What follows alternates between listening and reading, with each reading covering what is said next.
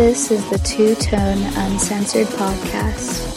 Hosts Matt McCrone, Brian Moreland, and Glenn Lotzenheiser talk everything Tennessee Titans. This show is made for the fans that bleed two tone blue.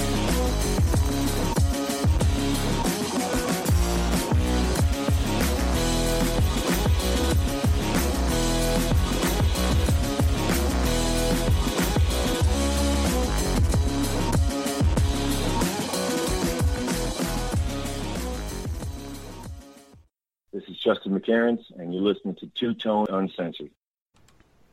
You're listening to Two Tone Uncensored, the best damn Titans podcast there is. I'm your host, Brian Moreland. With me, as always, Matt McCrone, who just made it through the TTU cuts here. How you doing, Matt?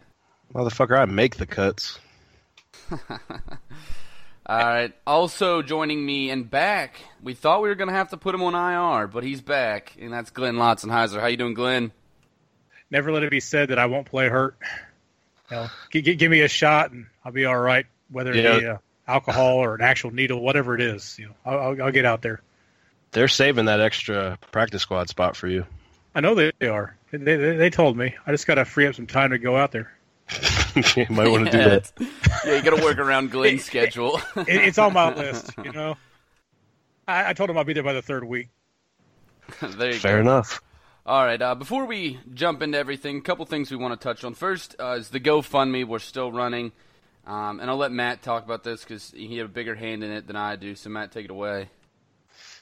Yeah, just uh, I mean, we already touched on it. If you're a listener to the podcast or a member of the group, you probably already know about it. But basically, we we've had several donations, more than several donations. Uh, we're not quite where we want to be, but we've definitely made a lot of progress. So I encourage everybody, if you haven't already, whatever you can, five, ten bucks, whatever it may be, if you can help a family out who's who's struggling right now, they're going through a lot of stuff. They they have this FEMA program, which I'm not real familiar with, but basically, from what I've been told, you kind of have to jump through hoops, and it's just a, a big ordeal that nobody should have to go through. And speaking of hurricanes, this Irma thing's coming up now, where I may be close to the same situation if if everything is uh, predicted the way it should be, but regardless of that, that's all over the page. Uh, if anyone wants to do that and can't find the link, contact me. Uh, I have it, you know, stashed away. It's it's all over the place pretty much, but you can find it anywhere. But uh, yeah, please go out there and, and help them out. And we'll put it back up on our Facebook and Twitter after we release this episode. So if you're listening to this, you'll be able to find it pretty easily. Help a young family get back up on their feet after they lost everything. Oh, and I guess I'll add this part uh, because there's really nothing for them in the Houston area. Their goal is to get a U-Haul with whatever they have left and actually relocate to Nashville. So that would be awesome if we could help make that happen. I hope a family of Titans fans move to Nashville. That's about as good of a cause as you're going to get. Yeah, I didn't know that part, and that's really awesome. So I I hope everything works out for them. Everybody, if you have you know five, ten bucks, chip it in to help out. Goes for a really good cause here. Um, So my question to you, Matt, is: Are you hoping Irma hits so that you can move to Nashville? no. No. Uh, if I do move, it's it's either going to be back where I came from or to Nashville. That's for damn sure. But hopefully Irma stays the fuck away because ain't nobody got time for that. Nobody. All right, let's move on to the next thing here, guys. Next thing, the Titans have announced their team captains, uh, 16 captains for the season going into this season. So we have uh, Marcus Mariota, which I think is a pretty obvious one, Delanie Walker, Brian Orakpo, Jurrell Casey, Wesley Woodyard, uh, and then Tim Shaw. And if you're not familiar with Tim Shaw, you definitely should be battling through ALS right now, former Titan, and you know Titan for life. Uh, so I thought it was it was really awesome that they brought Shaw into this group, and, and I think for you know all intents and purposes, a really great group they picked. Yeah, and if if you don't know who he is, he was also special teams captain for a few years that he was on the team. Um, I, I've known him ever since college. He used to play at Penn State back when uh, it was linebacker U, along with Connor. What was his name? Dan Connor, who played for the Panthers. They were together. They were actually pretty uh, pretty fierce back in the day. But cool for the Titans to do something like that. Absolutely. No, it's a good group, good representation of the team, both the players and obviously ex players. It, it's a squad that I think the fans can get behind. And Uh, they should provide a lot of quality leadership. Some news, not huge news, but definitely newsworthy. Titans trade for former Chief defensive lineman David King. Uh, they're give, giving them a conditional seventh round pick in order to get King, uh, which looks like he'll be um, some useful depth for us at the defensive line. What do you guys think about this trade? I don't think just a whole lot of it because he hasn't done anything in the NFL. He, he's actually from my neck of the woods, so I've seen I saw him play in college. He hasn't done you know much of anything in the NFL, so I don't know what exactly they're getting out of it. But obviously, they they see something. They see something that they like. We've been complaining for years that Jurrell Casey needs some help on the defensive line, and unfortunately, Austin Johnson hasn't provided it. We don't know Sylvester will. Daquan Jones is nothing special either. So adding another unknown element who has some versatility to him, it can't hurt the process any. Yeah, I was actually a fan of keeping Angelo Blackson. I don't know anything about David King, but hopefully he is something that we can build off of from a depth standpoint. Obviously, he's not. Well, I don't even know. He he probably won't overtake any starter position by any means, but uh, hopefully he can be in the rotation and contribute. No, you're not going to trade a conditional seventh round uh, pick for starter quality. I know J. Rob's put some great uh, trades together, but that would definitely be surprising. I, you know, that's the thing is, is Matt brings up. He's he's going to get compared to Blackson. Is it a better pickup than Blackson would have been? In my opinion, I don't think so. But you're going to pay him next to nothing. You didn't have to give up much in order to give him or get him. So you know, risk reward. It's very low risk and we'll see if it does pay off for us. You know, I'm not sure that he isn't a better piece than Blackson because he's more versatile, uh, both for size and position, you know, flexibility. He can play all the way across the defensive line, whereas Blackson was just a very limited player, in my opinion. So I don't think he's worse for sure. You know what, Glenn? Fuck David King. We got more pressing stuff. Let's move on to our guest here. We are very excited now to bring on with us a very good friend of the show and Titans insider, Greg Arias. Greg, it's always a pleasure to have you on. Well, thanks very much for the invitation, guys, and always a pleasure to be with you and talk a little Titans. And things are uh, starting to get serious about this point. Yes, sir. Absolutely. We have a lot of stuff to cover, uh, Greg, so let's jump right into it. Tajae Sharpe obviously moved to the IR. That's been big news this weekend. Is his injury really something that's that serious, or is it because he was going to have a de- decreased role in the team and the issues he had over the summer, so they're kind of taking him off the field and trying to use him almost as practice squad here? I actually think it's a little bit of both. I think the injury might be a little bit more serious than what was initially thought you know, you look back at Kevin Dodd, he had a very similar injury. Uh, he went on the IR after, I think, nine weeks last year and uh, missed the rest of the season and still really not back to 100%. He says he is, but I'm not totally convinced of that based on his performance during the preseason. Uh, you know, that remains to be seen, I guess. But I think Sharpe very similar in that. Uh, so they're erring on the side of caution, so maybe a little bit more serious than uh, first thought. But again, I think you can also say that the off-field issues and the fact that he missed the majority of training camp and didn't get the reps and was probably going to be displaced in the order with the receiving group, it made sense to do what they did, get him the year, get him the surgery that he needs, get him fixed up, and uh, keep him on the roster so that they did not have to cut him. Very similar to now, kind of what they've done with Harry Douglas here in the last uh, oh, 24 to 48 hours with him. So a couple of moves there to the injured reserve list that are designed in some ways to help with the roster. Greg, do you think Alex Tanney's in that same boat? Uh, yes, I do. I don't know that his injury is is as severe.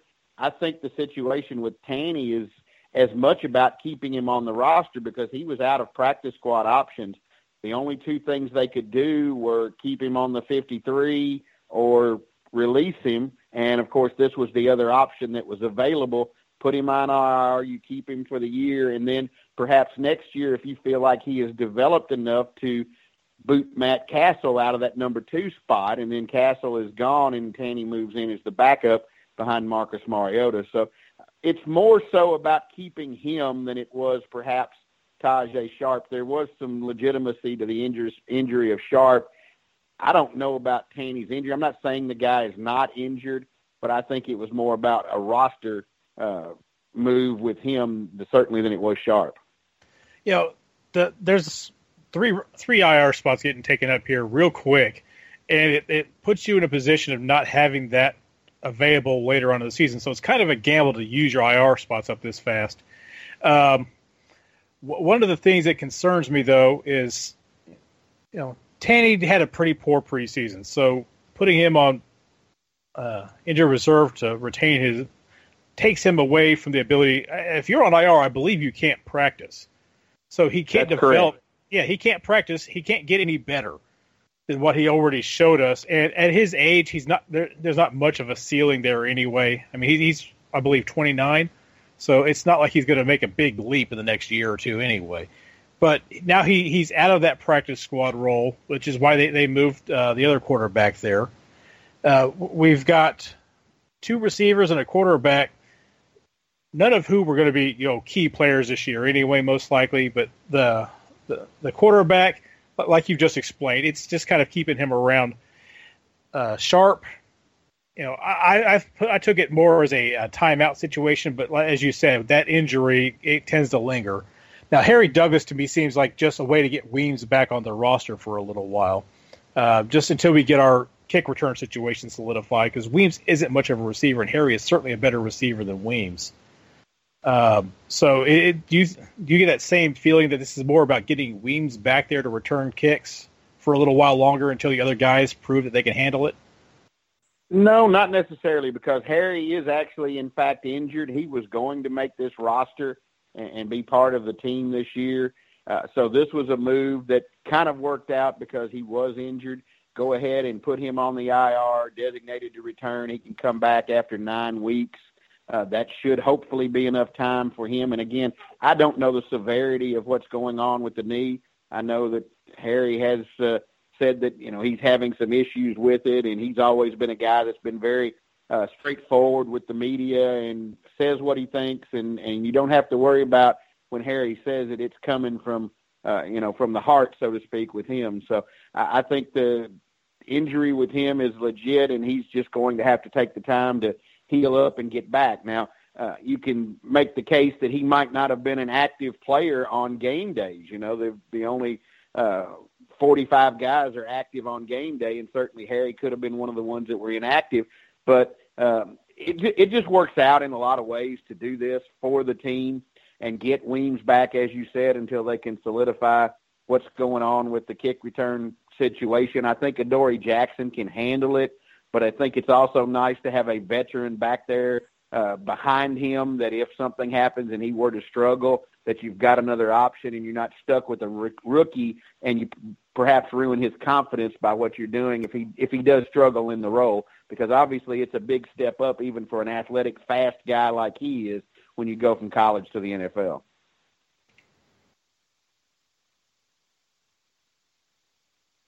Greg, I got some disturbing notification uh, this morning. The team has announced that they brought back Brian Schwenke. Now, what am I missing here? We just released him this offseason. Uh, he couldn't make it on the Colts, which is obviously a struggling, struggling offensive line in their own right. And I mean, he couldn't make it on our team when we were struggling offensive line. So, what do you think was the behind the thinking of bringing him back? Well, first, as a person, I love Brian Schwenke. He is a really solid guy, a good locker room guy, and I think that uh, Jon Robinson and Mike Mularkey feel like he's perhaps an upgrade, even though he may not be the guy that they thought he was going to be when he was drafted by the Titans.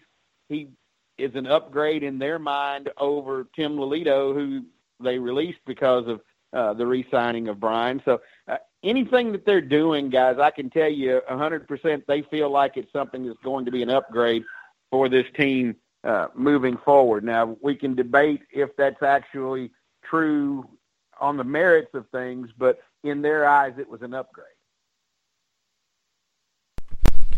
Trey McBride was released right before Sharpe went on IR. Do you think that they knew that that's where Sharpe was heading when this move happened, or do you think they possibly didn't know that and there was a little bit of regret after the release? Oh, I think there's some regret after the release because Trey McBride was the guy they wanted back on the practice squad. He had some practice squad availability left, and they were hoping he would get through and they could sign him. Of course, you know, the Bears got a first-hand look at him here just over a week ago, I guess now, and uh, had the opportunity to see him play in person. And so when he was out there, they scooped him up because they're in desperate need of some receiving help, and he can certainly provide that. So it's a great opportunity. I'm happy for Trey, who's a nice young man, to get the opportunity to get on a roster and be able to contribute. But yeah, I think this was something the Harry Douglas move was something that came about after because certainly if they had the opportunity, they would have probably uh, made the move differently and gotten Trey back rather than Eric Weems because uh, even though Trey hasn't done it a lot with the Titans or in the NFL, he does have return ability, so he could have given you something there along with being a better receiver, I think, than what Eric Weems can provide for the offense. So uh, Mularkey and Robinson haven't spoke about it much yet at this point, but certainly I think there's probably some regret there if they will sit down and actually answer the question and tell you the truth on that one. Yeah, that one may be a little bit hard to get out of them. Uh, you know, so like like we were just discussing, our receiver group is a little short on experience, questionable health. Uh, we, have both said it that Weems is a not a great option at wideout. Uh, with the free agency waiver wire, you know, in, in play now, guys are getting cut do you think we add anybody before the Raiders game? Add a wide receiver primarily. Uh, the guy that, I, that stood out to me was uh, Jeremy Kerley, who was cut by the 49ers. He, he showed some potential last year. It seems like they gave up on him a little bit early because when he had the right quarterback in there, he, he was a very productive receiver for them for a while. So I was kind of surprised that they cut him, given that they also have wide receiver issues that probably tells you what you need to know about him. As you said, they have issues of their own, and they're cutting this guy. Uh, if he were cut in a numbers issue, kind of like Trey, uh, you might think, okay, you know, that's not a big deal. We'll go out and get him. But when receiver needy teams or any team in, in need of players at a position can let somebody go, uh, that's certainly a big check mark against them. Now, Will Jon Robinson and Mike Mularkey do their homework on him? Yeah, I'm sure they probably already have. Uh, you know, kind of looked at the guy and seen, you know, what they feel about him and where he might fit with them. But I don't think that's somebody that will be brought in at this point in time, unless there's a surprise move made by a team. Uh, you know, kind of like the Titans did, where somebody gets released that's unexpected, or somebody goes to IR and they have to move people around, and maybe somebody gets cut because of it. I don't look for there to be a whole lot of movement between now and Sunday when the Raiders come to town. Greg, what do you think the biggest surprise of any of our cuts has been? None really. Uh, I guess perhaps maybe Trey McBride, but that was one again that was numbers. There was nobody really that surprised me on the list that uh, of cuts that occurred. Now there were some guys that were decent football players that probably uh, could have played on this football team, but none of them really stood out as being, you know, wow, better than anybody that was kept on the roster when they weren't. One guy that surprised me was Ty Smith. I thought maybe Demontre Hurst had, had an upper, you know, an advantage on him. What is it about Ty Smith you think that made him make the team? Size. He's got really good size. They like that. He did have a good camp. So did Demontre Hurst. Uh, I thought uh, both of those guys certainly uh, were in the running for a spot along with Kalen Reed, but Reed certainly earned his spot. There's no doubt about that. He had an absolutely great camp, plus uh, the ability that he showed to be able to move back and play some at safety too. Uh, that versatility, you know, that that's something that you can't have enough of is guys that can play more than one spot. So uh, Smith and Hurst really were kind of even, but I think in the end, uh, the size a little bit bigger for Ty Smith uh, was the deciding factor with all things equal. Plus, he might have a little bit more of a ceiling than what Demontre Hurst has at this point in time.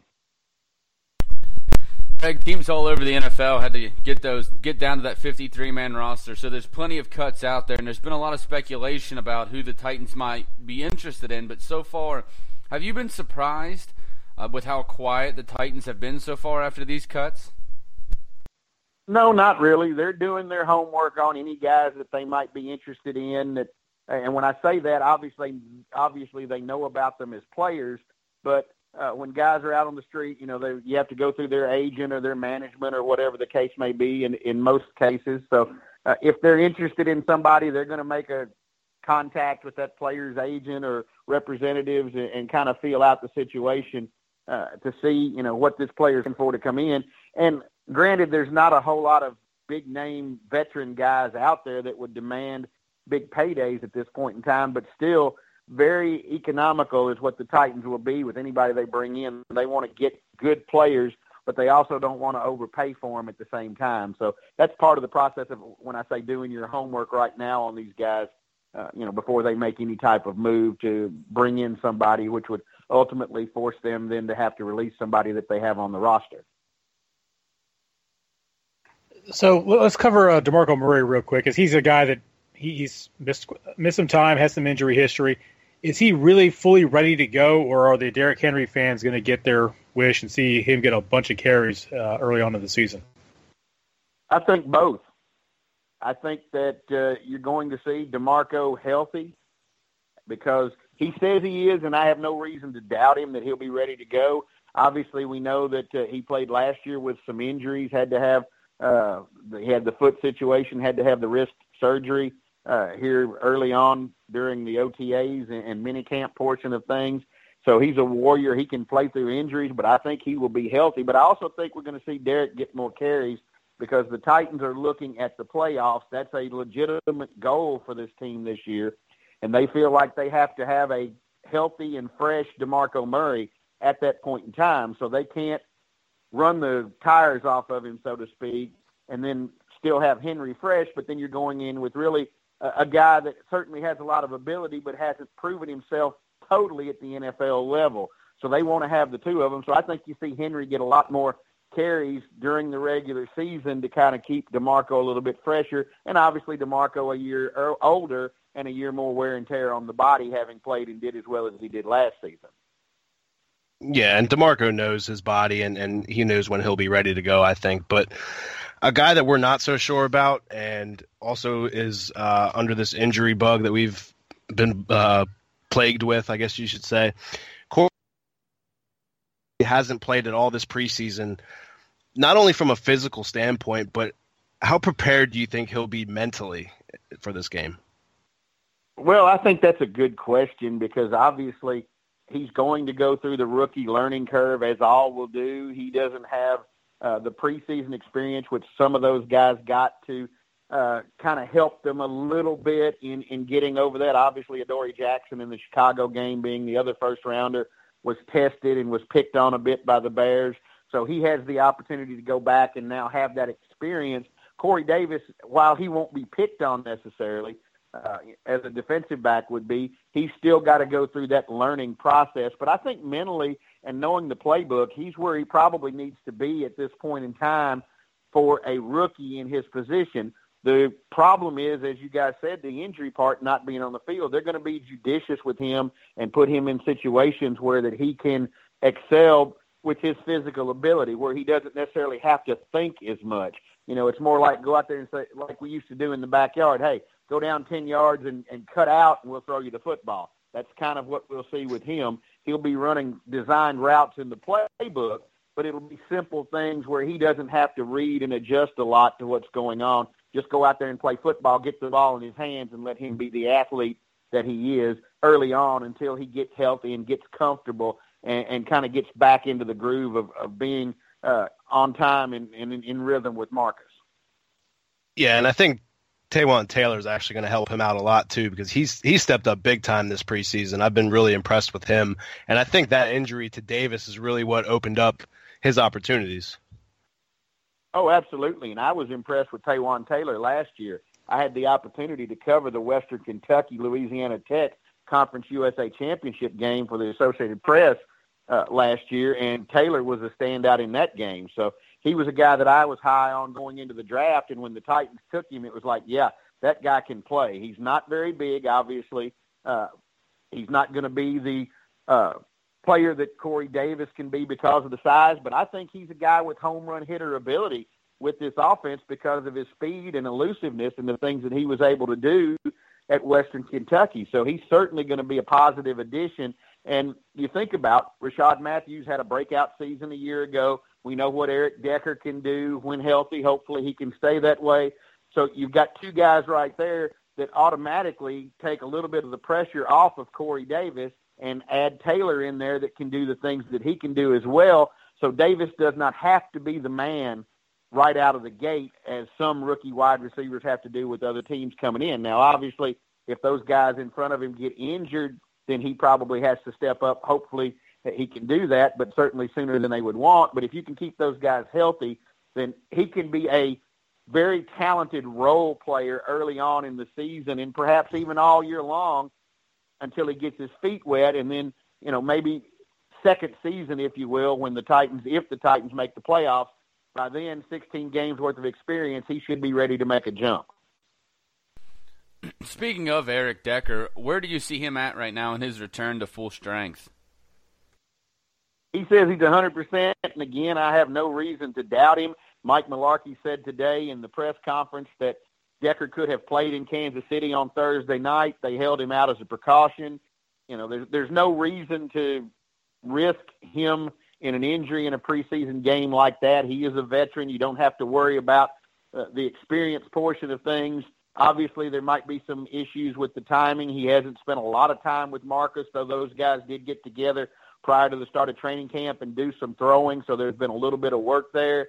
But I think that's something that will develop, and it was a wise move not to have the guy out there and risk a potential injury because he's going to be a key, especially early on, as I said with Davis, trying to work his way back into things. That you have Matthews, Decker, Taylor uh, available to do the things that they can do, so that Davis doesn't feel the pressure early on of having to step up and be the guy.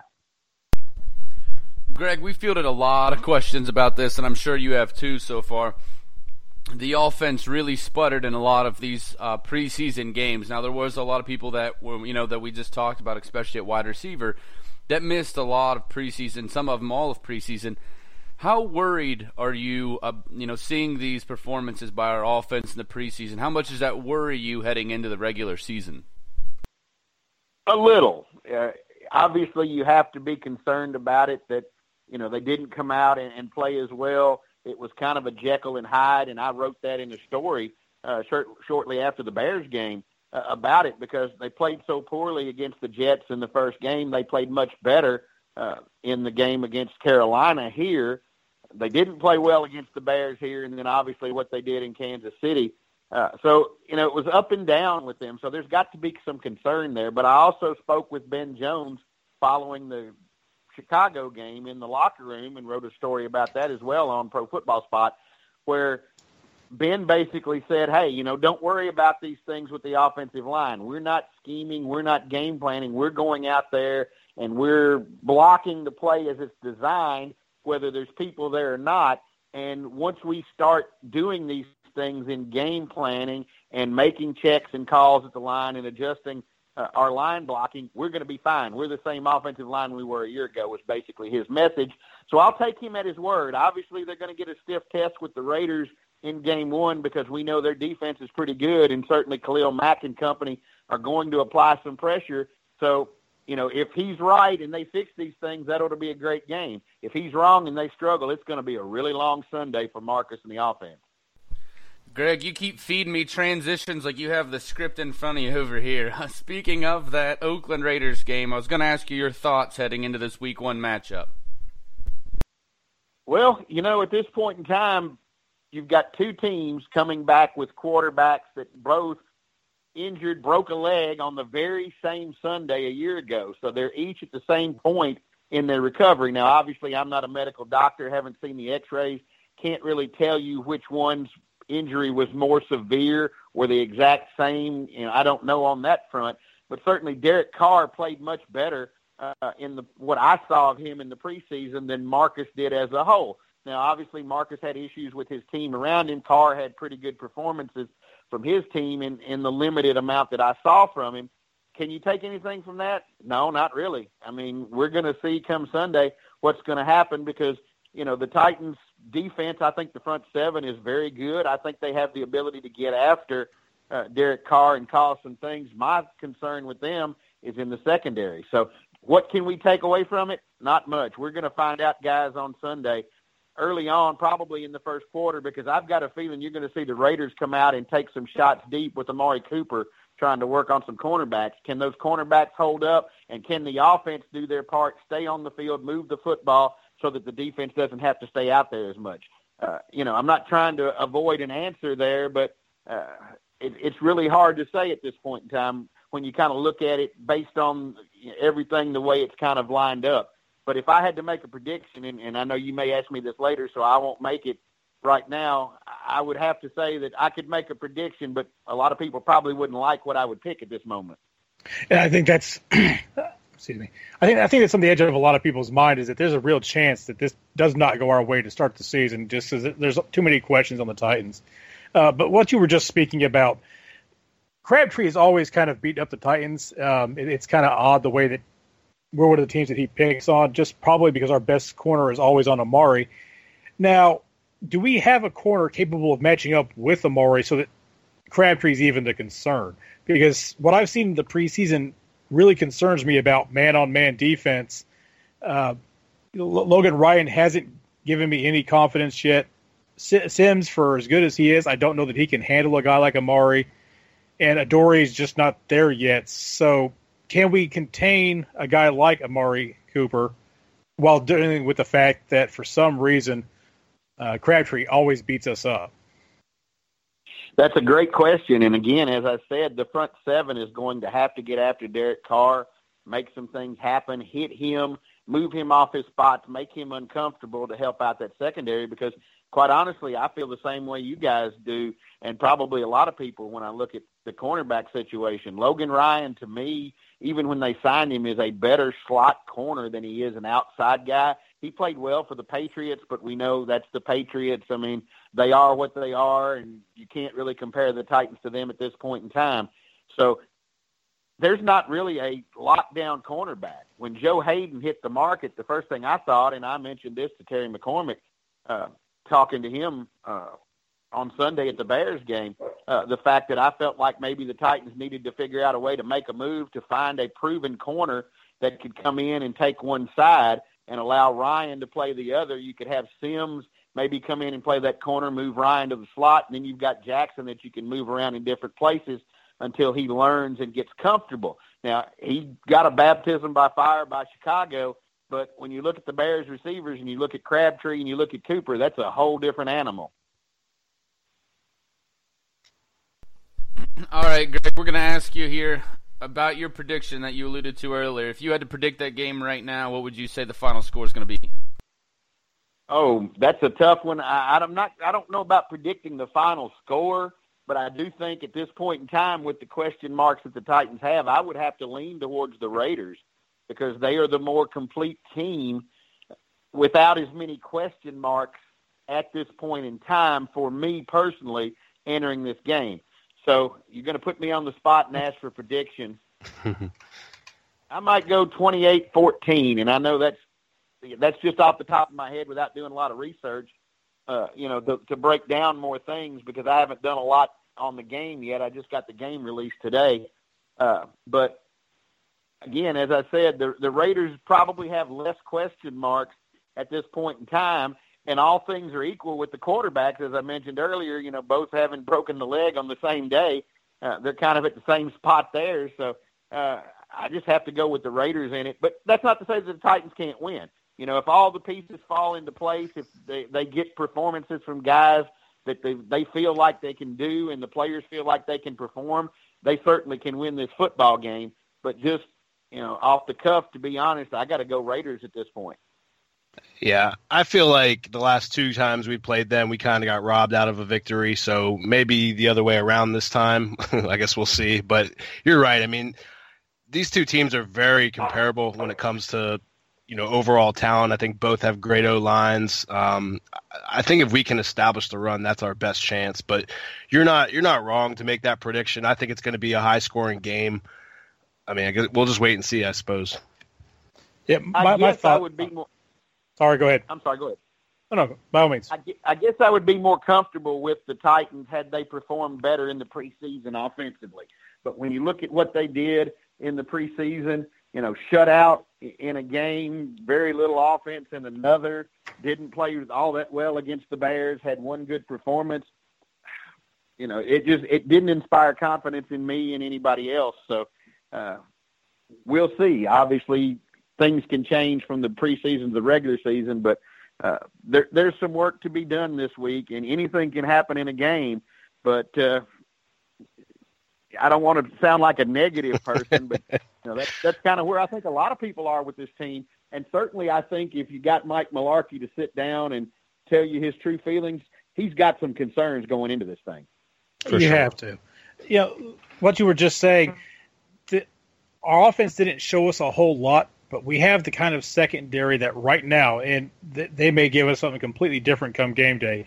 But right now, it looks like we have a kind of secondary that we're going to be in a lot of shootouts without the offense having performed well enough in the preseason to make us confident about that. Now we're going to get a bunch of different pieces back.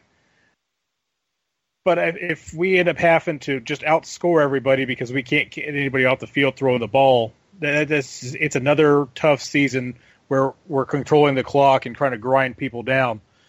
And it's the only way we're going to get our wins if we can't get something done with that secondary. Well, and again, those guys may outperform predictions, but just based on the body of work that they put together in the preseason, you have to be concerned. Again, I don't want to sound too negative, and you know, I don't want to to sound like I'm being disrespectful to any of the players or their ability.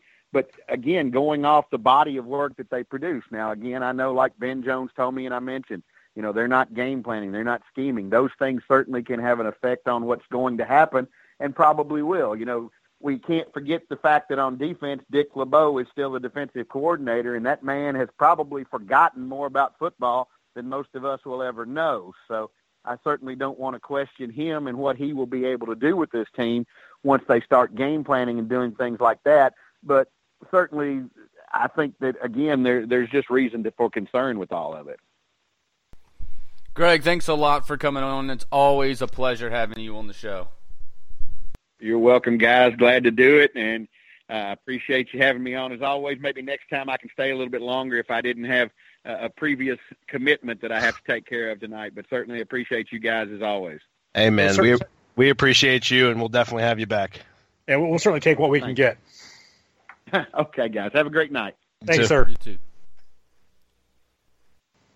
All right, guys. Another big thanks to Greg Arias, one of our favorite guests to have on the show for sure. We're going to move into our week one preview here. We have the Raiders coming up, but definitely a tough matchup, as we were just talking about with Greg. The way we're going to do this is we're going to work through offense first, then defense. And we're on offense. What's the key matchup you're looking for? And this can be player versus player, uh, player versus unit, unit versus unit, whatever you want it to be. But what's a key matchup that you're looking at? And then we're going to add in our X factors one on offense, one on defense. And then we'll give our final predictions and final thoughts on this game as we gear up for finally, finally having meaningful football games uh, for the Tennessee Titans. And we're going to end it off with our season predictions. So let's jump right into it. Here's first. So, Glenn, our offense versus their defense. What's a key matchup? Our offensive line, how well they can run block, I think is going to determine this game as far as the Titans' fortunes on offense. Our passing game is a little underdeveloped because we were missing too many pieces throughout the preseason. So if we can't come on the field and control the line of scrimmage and run the ball and control the clock and just give our defense a chance to rest, I think this game goes really bad for us really quick. So offensive line, I'm always, you know, the trenches guy anyway, but offensive line determines whether or not we have a chance to win this game. It's all about time of possession. Uh, it starts with the O line. It goes to DeMarco Murray and Derrick Henry being able to find the holes and hitting them hard. If you want to go a different route, my other contributor would probably be Delanie Walker making plays. Obviously, our wideouts need to perform as well, but I think Delanie is probably the biggest factor in other than our run game and controlling the ball. But I think Delanie making those key plays are going to keep the keep the chains moving and keep us with the ball and our defense off the field. I'm going a little bit of a different route here, guys, and I'm going with the passing game. Last year when we played this Raiders team, you know, DeMarco Murray had a good game, 114 yards and a touchdown on only 16 carries. The running game did good. Um, Derrick Henry also added 45 yards on 10 carries. That's a great average. Our top pass catcher in that game, our leading receiver in that game, was Jace Amaro with 59 yards.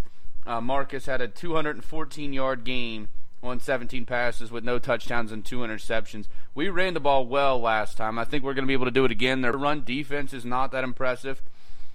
The thing is, is we need to be able to pass the ball, but I think it's not going to be that big of a deal for us because of the weapons that we have now. I mean, you're looking at the list of who caught passes last year, and you know when Jace Amaro is your number one leading receiver in a game, it's not good news. Delanie obviously missed that game, but so we have Delanie added back into that. All the additions that we have: Corey Davis, uh, Decker, uh, Taywan Taylor, all of those guys added into. it. I think, especially against the secondary that's not that solid, we're going to be able to pass the ball a lot more, move the ball a lot better than we did last year through the air uh, or at least hopefully. That's going to be a key matchup. If we can, the running game I think is going to be there. So the question is, do Mariota, uh, does Mariota and this group of wide receivers get it done? Because their secondary is not that great, but they do have a mean pass rush, which I'm sure, you know, we're going to talk about. Is you know, Bruce Irvin's going to be flying in there. Khalil Mack's going to be flying in there. We have to be able to stop those two guys, get the ball out, and get make some plays happen in the passing game. Yeah, there's no question that if Jace Amaro is your leading receiver, you're in bad shape. And we can all remember it was basically two catches is all he had that game. Yeah. And that was enough to be the leading receiver. So Marcus had no help that game last year. Ryan read off the stats to you already. The ground game was there last year. I'm less happy about our offensive line this year than I was during that game last year. Just you know, as Greg again discussed, they weren't the preseason is not a tell all for where the offensive line really is. But I need to see it on a game day before I can feel real happy about it. So I'm still worried about our offensive line until proven otherwise, which hopefully is this week. Yeah, I think we all felt better about this team uh, two weeks ago, before the Bears game and uh, before the Chiefs game. But uh, there's definitely a huge matchup on the way. Uh, I actually think these teams are comparable to each other in a lot of different ways. But I think if we can, the only the only thing I see differently going on with both of these teams, we kind of run to set up the pass, and they kind of pass to set up their run. Uh, you got to remember, Marshawn Lynch is on this team. We haven't seen him in two years. How he'll look, we don't know. There's a lot of question marks around this game, and I don't think it's make or break either way. I think the last two times we played them was uh, within a touchdown, and I kind of see the same thing going on this year as well. One other thing I'll add before we move on to the offensive X factors is turnovers. Last year we turned the ball over three times, um, you know, to the Raiders one, and we lost ten to seventeen. You know, if we have those turnovers back, there's a good chance that we end up winning that game. That's going to be key is limiting the mistakes. You know, obviously that's a big key in every single game you're ever going to play in any football at any level. Is you got to limit mistakes. You got to be able to keep the ball in your hand.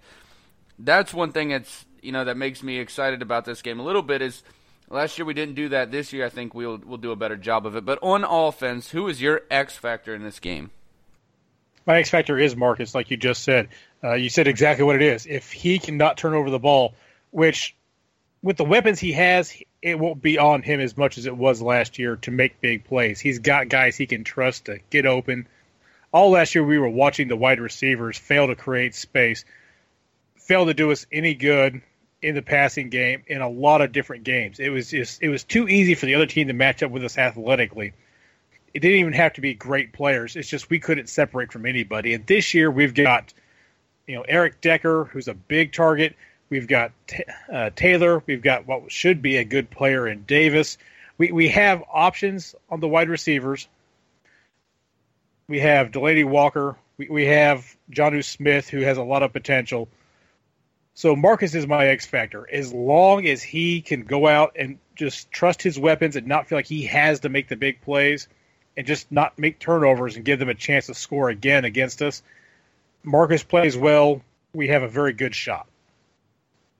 Let's say Taylor Lewan is the X factor. I think if he and that offensive line can control their defensive front and not get penalties called on them, play smart football, that's the X factor to win in this game. I'm going to go in a little bit different of direction to give you another guy, and, and that's going to be Eric Decker. for looking at this game, you know, we didn't pass well last year. It's something we're going to have to do to win this game is make plays in the passing game. This is a guy I think we're going to lean heavy on um, in the red zone and passing options when we get inside the 20. Obviously, he's great at it. Mariota has been great at it through his young career. And I think Corey Davis has the potential to be really great at it, but he's still young. He didn't get a lot of reps this preseason and this training camp. So I think we're going to lean heavy early in the year on Eric Decker. So I'm looking for him as soon as we get close, you know, to the end zone, uh, looking for him to get open – get shots to him in the end zone that can lead to scores and you know win this football game. So I think that's going to be a big factor is the play of Eric Decker in this. And I think you could put Corey Davis. I just Corey Davis didn't get the reps. He's not quite there yet. He's still a rookie. You know, I think that we're going to lean on Decker a little heavier early in the year. I think we're all going to be pleasantly surprised with what Decker does. I'm pretty confident he's going to be our go-to guy in the red zone. Right, I would agree with you there. Let's move on to the defensive side of the ball here. So, Glenn, our defense versus their offense, what's a key matchup you're looking at? Like I asked Greg, it's all about those wide receivers versus our team full of slot cornerbacks. Uh, Logan Ryan is going to have to take care of Crabtree or Cooper. I don't think he can win either of those matchups. Sims is going to have to take care of Crabtree or Cooper. I don't think he can win either one of those matchups. So we're going to have to cheat back a lot. Our safeties are going to be real busy trying to contain, you know, the the Raiders' passing game because Derek Carr is going to be looking to come out and throw for 400. And I know if I were playing against our secondary, I would look at our at our defensive front think, I don't want to have to worry about these guys hitting me. So I'm going to get the ball out quick. I'm going to go out and win my routes fast. Logan Ryan has shown that he can be beat quickly. Sims has a hard time with speed. He can't handle fast wide receivers, quick comeback routes, slants. I expect the Raiders to just get the ball really fast and just completely shut down our pass rush. So my my X factor or you know my main focus is can our defensive front get to Derek Carr without completely giving up on run defense, get to Derek Carr fast enough to protect our secondary. Definitely. It's hard to pick anything else. One thing I'll say to kind of go a different route, maybe I think we see a lot of Jayon Brown this season, often and early, and I think I don't think anyone even is aware that Jared Cook comes back and he he's on this team now. Uh, I think he gets shut down. So if we can focus on getting a good pass rush going and just being there, not necessarily you know get creating turnovers on the outside, but just being there and and holding them accountable for tackles and keeping everyone in front of, of our guys, I don't think they'll have an easy path getting down the field as some would think. Um, Derek Carr, obviously coming off the same injury Marcus has, nobody's really talking about that. I haven't done any preseason scouting on Oakland or Derek Carr for that matter, but let's not forget he's coming off this injury too. So I'm not sure that he's completely confident with his game yet. Right, I, I agree with a lot of what you said there. The one thing that is kind of surprising right now with Jared Cook is he debuted on their depth chart as number two at tight end behind Lee Smith. So you know that makes you wonder a little bit about where uh, Jared Cook is right now, um, and you know in his play because Lee Smith, a guy that you know definitely not a household name. That's going to be an interesting uh, you know matchup for us to see if that guy is a guy that can really put pressure on us. And I think you're going to see a lot of Jayon Brown, like like Matt just said. I'm going to go with the pass rush. I'm going to go mainly with Orakpo and Morgan here. They need to be able to get pressure. This, you know, like Glenn was talking about, this corners are going to be targeted a lot. I don't see Logan Ryan winning a matchup against either of these wide receivers. I don't really see anybody on our secondary winning a lot of matchups, you know, playing one on one. So we need to get the pass rush there early and often. Dick LeBeau needs to to have some of them special plays written up. Orakpo and Morgan need to be effective in this game if we're going to win it. I, I think it's a huge matchup for us. We need to be able to get off, and they have a good offensive line. The Raiders have a, a very good offensive line, so we need to get back there in the backfield and be disruptive early and often in this football game. The worst thing that can happen is is that they find a lot of early success with their passing game and that's when Marshawn Lynch comes in and just tears us up, and then all of a sudden they're throwing bombs down the field because that, that's how that chain of events usually unfolds. Is you you throw real quick, you throw quick passes, the defense overreacts, they're cheating back, and then you bring in somebody like a Marshawn Lynch, who, if he's 80% of what beast mode used to be, that's a problem for us if we're having to worry really hard about our secondary.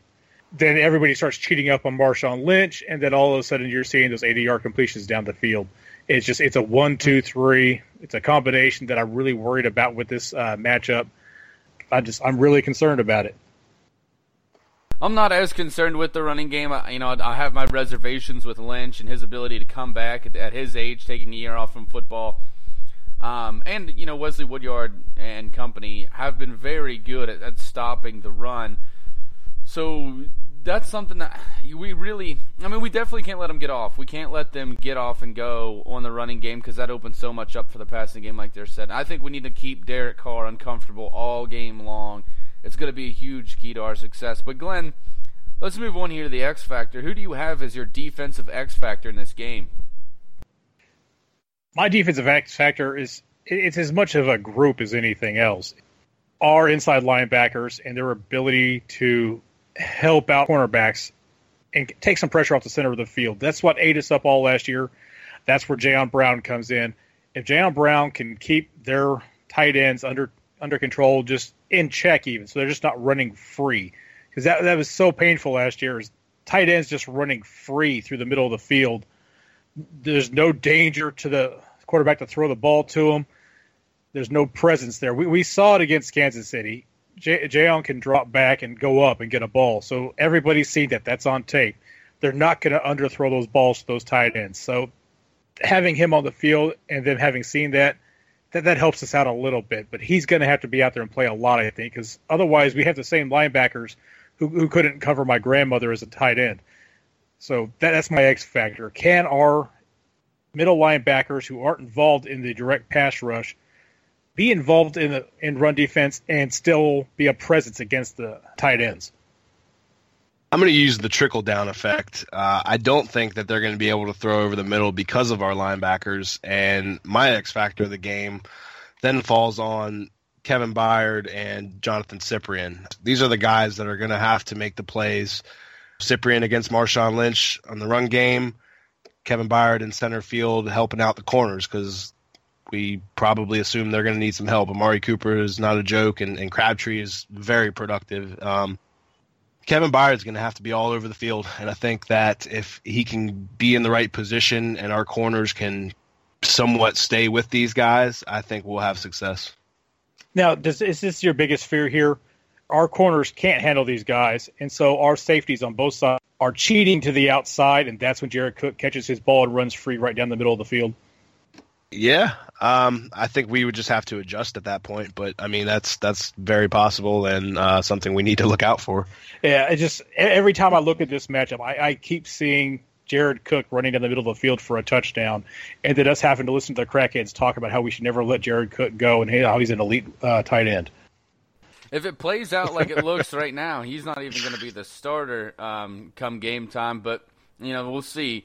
But uh, I'm, I'm willing to bet that no matter what the depth chart says, Jared Cook will have a more productive game than Lee Smith probably all year long. I mean, it, it, makes you wonder. It makes you wonder why Jared Cook's that low. It makes you wonder, like, what's going on that Jared Cook's not the starter because he seemed as soon as he got there he was going to be the de facto starter. It's definitely something you know storyline we'll be watching all week long. I'm sure. My X factor in this game though is going to be Logan Ryan and LeShaun Sims, uh, either one, because if one of them can play better than their matchup. And I know that's a tall order, and I know I just said I don't think it's going to happen, and I don't. But if one of them can get the advantage over Cooper or uh, Crabtree, then we can put safety help over the top and double team the other one the entire game long, and we can win that game doing it doing it that way. But one of these guys has to step up. Um, and you could throw like you know Dory Jackson and McCain in there, but I think you know Ryan and Sims are going to be your de facto starters on the edge we need one of these guys to step up and, and win their matchup.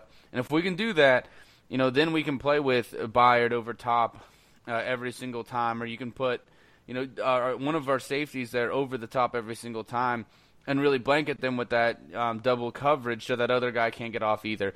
If we can do that, you know, outside of that, they don't have a ton of weapons on this offense.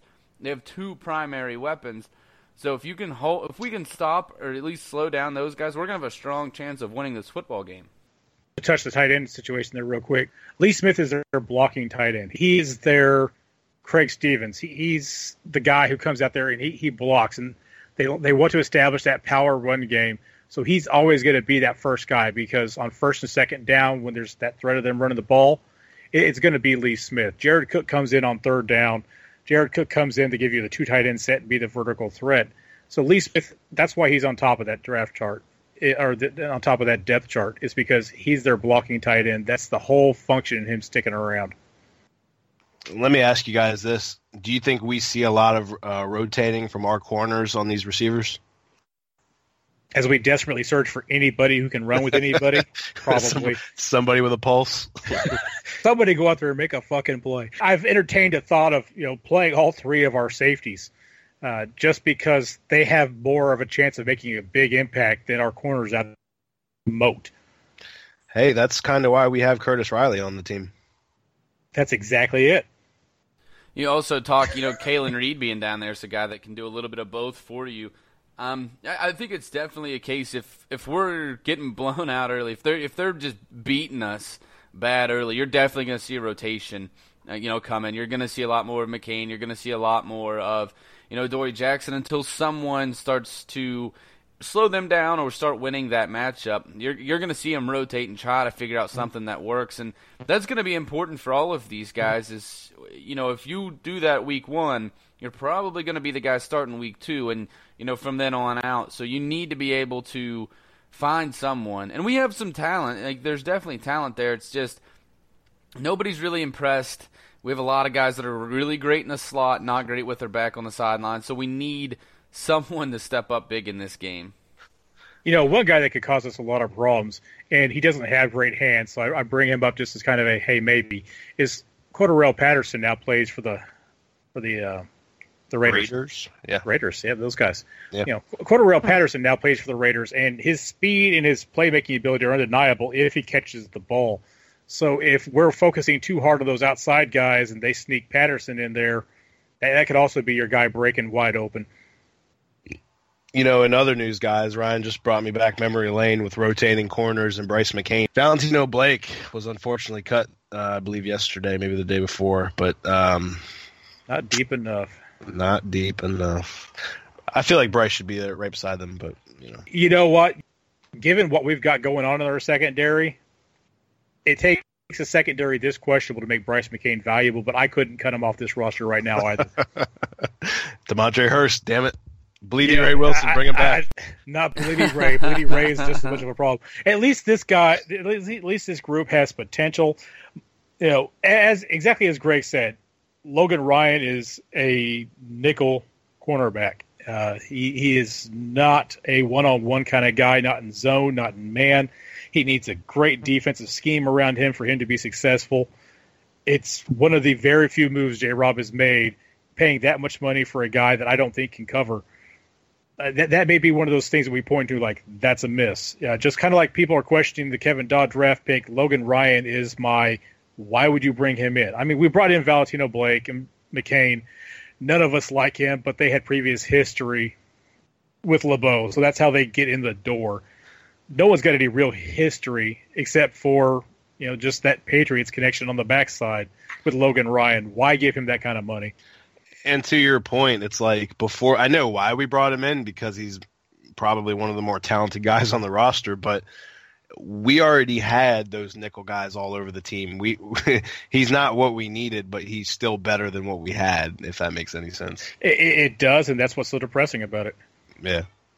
I think it's only um, certifiable 100% proof that Valentino Blake is Matt's favorite overall Titan of all time when he hasn't been on the team for months. And he still had to we- like weasel his way into the show there. He's still keeping hey. track of him. Uh, no, I brought up I brought up Blidi Wreh out of nowhere. You didn't expect that one. Well, you named him. You named a fantasy yeah, team after Bleedy Rays. The, so. Bleedy Rays. the Bleedy Rays, man, forever. you know, Matt's got a thing for those worthless fucking cornerbacks. that's all I know, man. That's what I. that, that's true. As, as, a Titans fan, you see a lot of that. I mean, yeah. I'm surprised you didn't name something after Cox. Can't even tell you where he's at. I'm pretty sure he's at with Burger King. Uh, yeah, I'm sure it's not in the league. I'm just, I don't know where he is sitting But at anyway. home right now listening to Two Tone Uncensored if he has any common sense. But and, and tell us to go fuck ourselves. But at the same time, fuck you, buddy. You can't play for shit. I'm reaching out tonight, Blidi Wreh and Perrish Cox. There you go. All right, guys, let's move into uh, our final predictions for this game. Glenn, we'll start with you here. What do you see happening in this game? What are your final thoughts and your final prediction? Well, I think everybody has a pretty good idea about where I'm about to go with this. I don't think this is a win. I think a lot of guys are cutting their wrist after this game because you know that, that- we, we we have a lot of diehard fans who can't handle the idea of us losing a game, and wow. we, we haven't made to one game yet. Everybody's talking about we should fire LeBeau already. I know, I know. So the, the crackheads are already out in full force. We haven't played one game. When we come out here and this doesn't go our way, th- they're going to die. I mean, this is there's no other explanation for it. Their heads are going to explode. Mass And- suicide. like, like I said, my opinion would probably be different if the offense had been whole through the preseason. We, we have too many guys coming off injury at the last minute, and the veterans like Murray and Decker, they're going to go out there and they're going to do their thing. Davis is going to take more time to work in. This is going to be Taylor's first real game, and while I believe he's up to the challenge, he, this is going to be his first game too. So he's going to have some rookie jitters. I, I think Matthews and Decker are going to be our main receivers uh, for this game because the, the rookies, you don't put them in prime time their very first game out there unless you just want to screw with their heads. So I, I'm not convinced that our offense is ready for prime time and ready for a shootout. I am convinced that our secondary is not ready for prime time and not ready for a shootout. So the Raiders are sitting there with potentially a better running game. I, I, I don't buy Lynch big time. He's not the dra- he's not even a draftable guy for me until you get late into the fantasy rounds. So I'm, I'm not high on Lynch. The, the the thing is is he does bring a presence when he's on the field. Our defense is going to know he's there, and we already can't deal with their wide receivers. I already don't know that we can stop their tight ends because I don't know if we're going to play Brown enough to, for him to be that big of a factor. I hope we do. I want to see a lot of Brown. I want I want Brown to be the defensive rookie of the year. So I'm all for that. But I don't think it's going to happen week one. So I, I'm predicting that we lose. Um, they're probably going to score 35 points on us. I, I'm perfectly happy for it to be 14, but probably 35 because I think there's going to be some serious breakdowns as our defense just can't get their shit together week one. Defense is a huge concern in this matchup, as it is probably with every matchup we face this season. But um, I'm not. It's hard for me to say that we're either going to win or lose. I think it's going to be a high scoring game. The biggest thing for us is to come out and not have a slow start. I think we are notorious for slow starts. That's the biggest thing. If we can come out firing and our confidence is is you know high from the start, I could see us winning a shootout. You know, like I said earlier, every year we play this team, we lose on some bullshit within seven points. Like uh, they came up, they, we started slow, as I just said last time we played. I think it was like seventeen to three or something at halftime. We came back, and if it wasn't for a bullshit penalty and uh, Andre Johnson got a touchdown called back on us for uh, a questionable offensive pass interference, a lot of things could have happened and didn't. My final score prediction, um, I'll just go ahead and say with us winning, I'll say it would be 30 to 24. This one's tough because, um, you know, on defense, I think we are we should be a little scared. You know, this is a good offense. They have um, some premier weapons. You know, when you talk about Crabtree, who's you know found his second half of his career for sure, um, revitalized his career, and um, in Oakland, your Derek Carr is obviously one of, if not the best young quarterback in the league, and then you have you know Amari Cooper, one of the best young wide receivers in the league. Definitely a talented roster, but if you flipped onto the other side, I think their defense is scared too. You have, you know, the returning best offensive line in the league, the returning AFC rushing title holder. They're not going to be able to stop the stop the running game. This rush defense is going to be just about as bad as it was last year, and it was bad last year. DeMarco's going to run the ball all over them. Derrick Henry's going to run the ball all over them. It's going to be easy for us um, to move the ball running. I think it's not going to be that much of a challenge. This is going to be the first time we re- we see all of these wide receivers together on one unit, you know, and then you add in um, what Delanie Walker can do and what you know if we even see Jonnu Smith, but what Jonnu Smith can do. That tight end group's also very talented. So when we get it all together, their defense isn't going to be able to stop us. Their their pass rush is impressive with those two guys I mentioned earlier, Bruce Irvin and Khalil Mack. Khalil Mack also does a decent job in the running game, but he's one guy. If you run to the other side, they have nothing. They have no answer for that we're going to be able to run the ball well. I think we're going to be able to pass the ball well. The secondary, you know, we talk about before we got on the show, we were talking about how is Smith, you know, still there. How, Amerson's been a, a complete disaster since he's been there. We're going to be able to move the ball on them too. I think it's going to be a very high scoring game. This is one of the only games, you know, I'm a guy that likes to to have the kickoff in the second half this is going to be a game. If we win the toss, we should take the ball first, just so we have more opportunities than they do, because it's going to be a high scoring affair. I don't think either defense is going to be effective in this game, but I think we can uh, and will come out on top. And the reason being for that is I do think we will stop their rush attack. I don't think that's going to be a problem for us. I don't think they're going to be able to stop either of ours. I think we're going to be able to pass the ball on them. I think we're going to be able to run the ball on them. But our rush defenses was actually pretty good last year. Marshawn Lynch does not impress me. You know, I'm holding out all reservations on him. Beast mode is not a thing anymore. You know, you take a year off from football and come back, that's a lot. When he got to training camp, he was not looking in great shape. I think that they're going to have a really hard time running the ball against us. I do think they will move the ball through the air, obviously. They're going to put up points still. But I think at the end of the day, it's going to be easier for us to control time of possession. It's going to be easier for us to move the ball overall. And as long as we stay out of turnover trouble, I think we should win this game. Um, and I'll put my final prediction. This is tough, but I'm going to say uh, 28 27. I think it's going to be that tight. I think it's going to come down to a field goal. But I think, actually, I'll say 30. I'll say 30 27 is my final, with the Titans uh, sneaking out with a victory like you said, I'm not impressed by their defense. My whole thing is I don't think our offense is together yet. If, if this game was four weeks into the season, I have a completely different approach to how I think this game goes for us. But right now, with too many questions to be answered, I, I think it goes the other way. I'm happy to have this be Marcus's first game where he goes out there and just absolutely torches Tampa Bay. I would love for us to go out there and torch the Raiders. I, I'm all for that. Then just don't lose to Cleveland the next week. Four touchdowns in the first half sounds pretty good to me. Absolutely. Um, but we'll definitely see what happens. You know, it's obviously going to be a big game um, for the Tennessee Titans starting out, and we'll see where we're at there. But moving on here, we're to do our season predictions here, and I'll start off just so you guys can see like kind of the format I'm running with here, guys.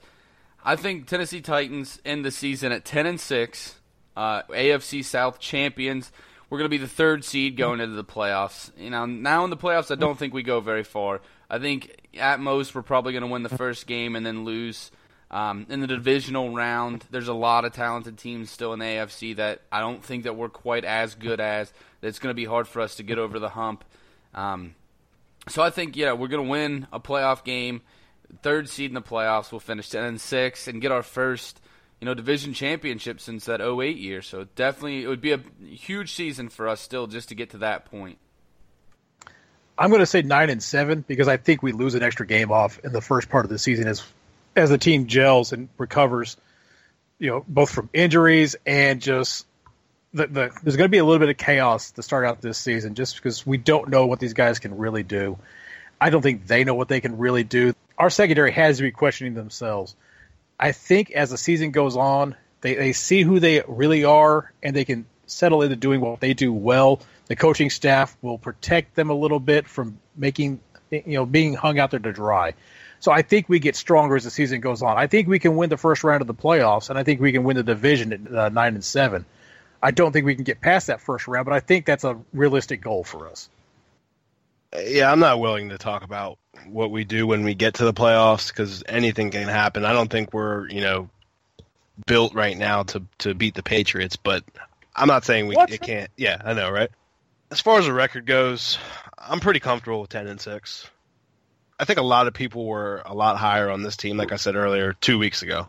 Seeing this lackluster performance in the preseason has kind of brought everybody down a little bit, but I still think that out of these 16 games, I think we can get 10 of them we're all pretty much in the same range there.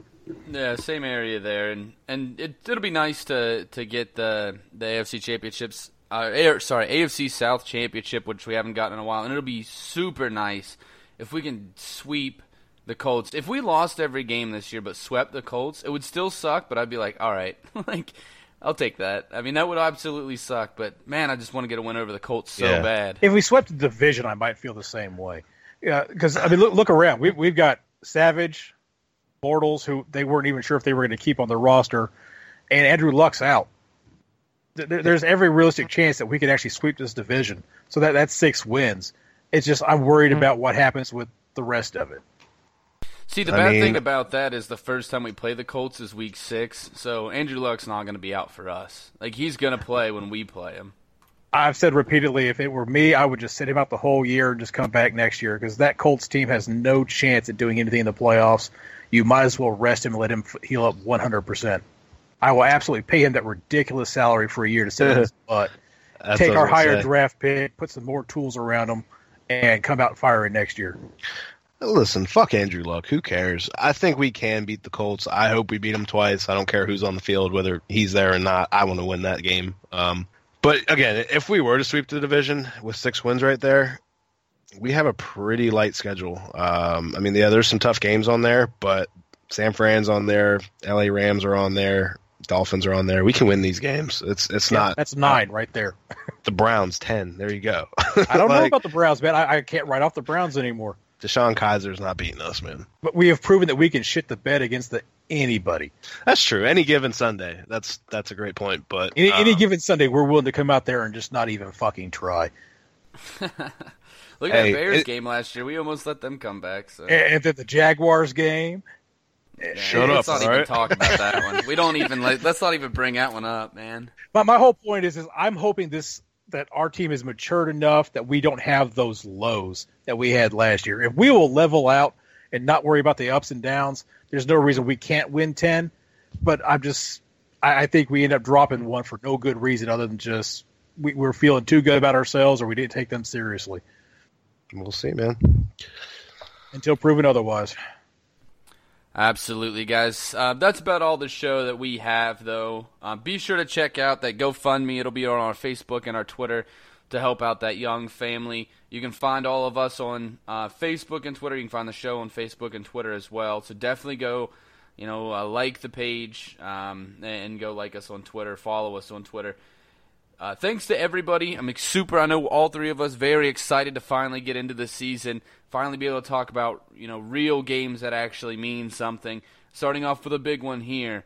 Um, you know, but like you heard tonight, two of us think that there's that we're to get wins. One of us is on the edge, but I think that uh, we have the team that is capable of winning. We just have to go out and do it. But as each and every week, I always say, let's go, let's tighten up, and let's get this first win, baby. Could not be happier to be wrong if I am. Tighten up. Fuck you, Glenn. Tighten up.